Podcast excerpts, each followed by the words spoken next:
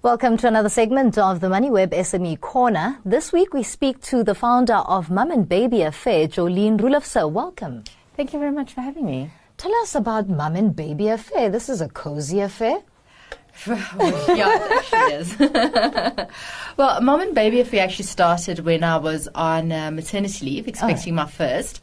And um, I had my biggest frustration during that time was um, when I was breastfeeding. Okay. Because I found that most of the clothing I'd purchased, because I thought I was being clever by purchasing everything a size big or buying dresses with um, with belts that I then didn't wear when I was wow. pregnant, so that when I had had the baby, I could then wear the dresses, you know, with a belt. Right. Unfortunately, it didn't work out that way because you couldn't access your breasts for mm-hmm. breastfeeding. So it meant that those dresses I had to put at the back of the cupboard and wait for eight months until I was done before I could wear it, and I literally was stuck with not having anything to wear. There's nothing in the shops. Woolworths doesn't have a maternity um, section anymore. Um, and all you could find was little black tops, I called it, because yeah. it was just like you wear it and you just feel like.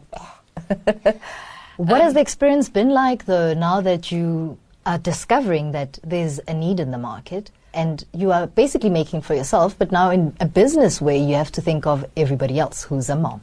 It's very different because I also realized that I've, I've connected with a lot of mom entrepreneurs. So, moms who basically start businesses when they're either fall pregnant or they have the baby. Um, one thing that you tend to leave out when you start a business is doing enough market research. Mm-hmm. So there I was. I did a bit of market research. I did a, a sample um, interview, um, interview sample size of about 30 women yeah. via email or telephonically through the various mommy groups that I belonged to discovered that there actually was a need. I'm not the only one that didn't like the lack of option that's, that was available. and also, breastfeeding has become quite a big thing in South Africa. Mm-hmm. A lot more mothers actually want to breastfeed, besides the fact that it's the cheaper option. Yes. You know, it's also that bond that you develop with your with your baby. So I had my sample size, um, but I, what I didn't take into account during the research phase is that the cost of production. Mm. And that's actually quite high. And in terms of textile in South Africa, I mean, we still depend quite heavily on importing material right. and um, finished goods from China and even from Turkey. So, I mean, when it comes to your pricing, you've got to take your local production into consideration, and that bri- uh, drives the the purchase price up. Up, yeah. So it then means it then doesn't become affordable anymore. Wow. So it's it's yeah, it was it was a little bit difficult once I'd realised that I wanted to price. Say I wanted to price a dress at a certain price point. I actually had to push it up slightly. Um, in order for me to actually break even, Most not definitely. even make a, make a profit. And how does it work for you now? Is the range locally made? How do you source it? So it's all locally made. The only thing that I source from um, from overseas is material. So I get my material from India actually, um, because they just have the most fantastic. Um, um, satin tissue material, which is nice and soft. soft and light. And also, I don't know if you know, when you're pregnant and also when you're breastfeeding, your internal thermostat goes goes crazy. Mm-hmm. So you're hot all the time. It's like having hot flushes. Suppose it repairs us for menopause.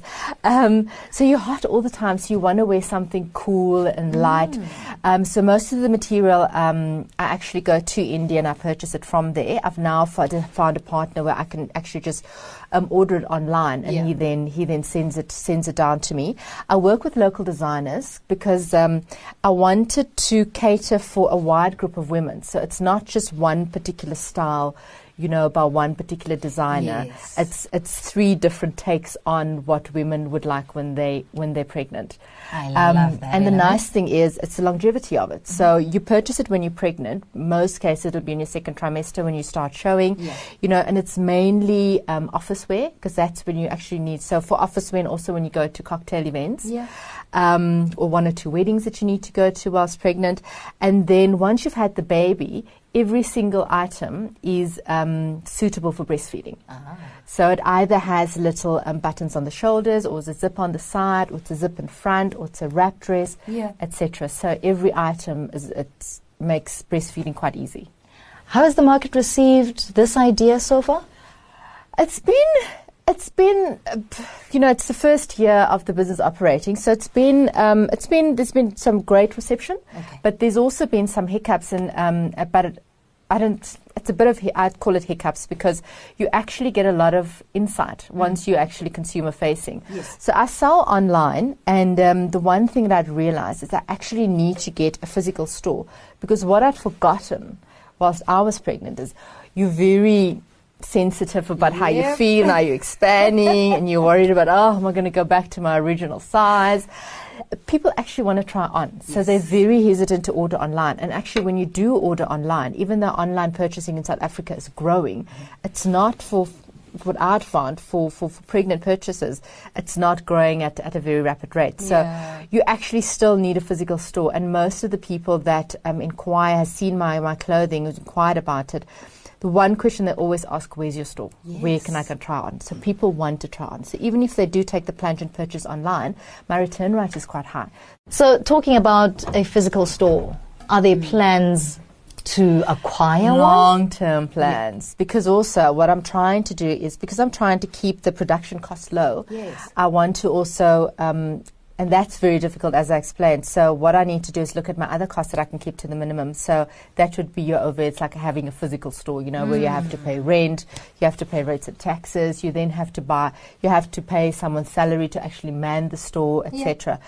So um, what I'm doing at the moment is forming partnerships with a number of mom and baby organizations okay. that have a physical space where I then do pop up shops. Right. So I actually have a pop up shop starting um, next weekend on the 27th, okay. and then on it will be 27th and 28th, so Friday and a Saturday, and then the following weekend as well, and we'll see how it goes. And then also just attending a lot more. Um, mom and mom and baby and toddler um, fairs, mm. and those have increased quite a bit in, in South Africa as well. Yeah. So I'll be attending a lot more of those. Have the pop up shops, and then we we'll see how that goes. Let's talk about the linen. I'm so excited about this. I already feel like I want to be a baby and all that comfortable linen. How is that selling?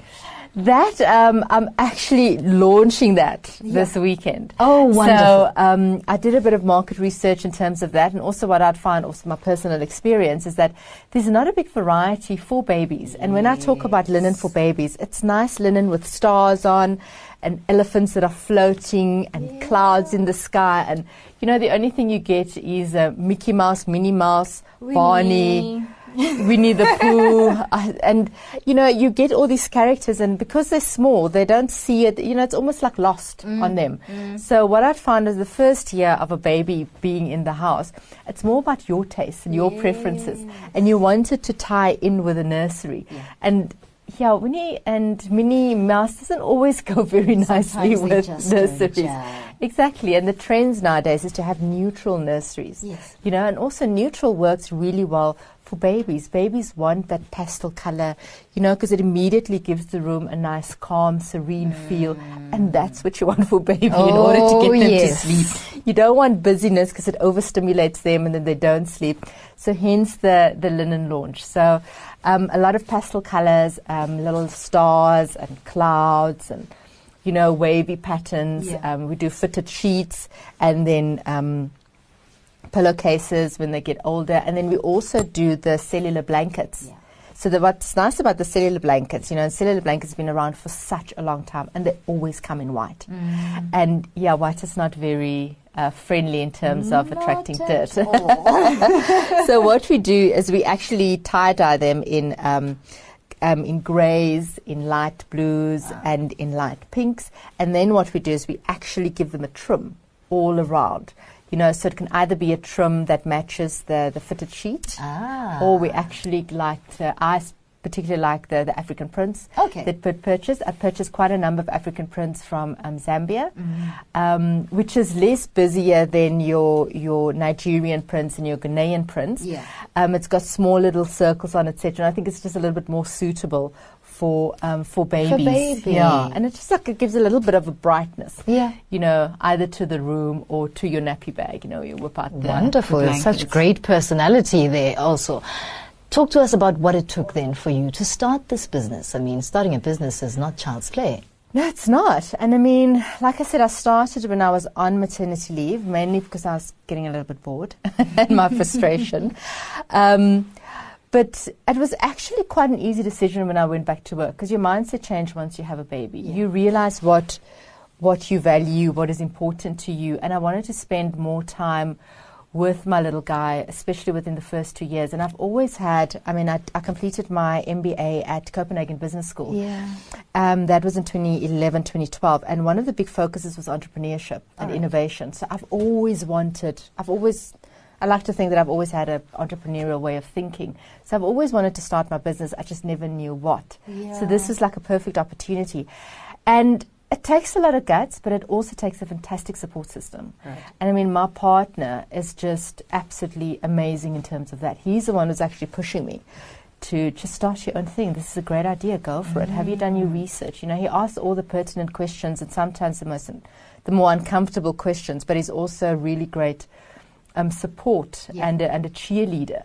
You know, because it does get tough. I mean, I've had to. Um, the, the linen, for example, it's a new product SKU that I've had to introduce to the company just to um, get more revenue coming in. So, uh, so it's almost like it's got a shorter um, life cycle, which means that it gets it gets purchased quicker, which means you've got more revenue then coming in, as opposed to the maternity and pregnancy wear, which is a longer, you know, it's a longer purchase decision that people that people go through before they actually purchase it. So, so that's what I've had to also look at when I had to do my little company audit end of last year and make a decision in terms of okay, so what what is the what is the plans and the goals for the business for this year? And you have to you have to ask yourself some really tough questions like is this really going to work? Mm-hmm. But the other thing you've also got to keep in mind is that you can't you can't decide to give up within the first three years. I oh, mean, a business you have to keep at it for the first three years you know, before, because it only really starts showing profit thereafter, they say. so we'll see. Great advice on that note. Uh, as a last point, where to for Mum and Baby Affair? What can we expect in the near future? The store will be, the physical store will be a long term plan. Where can we expect to see you? Where should people follow you?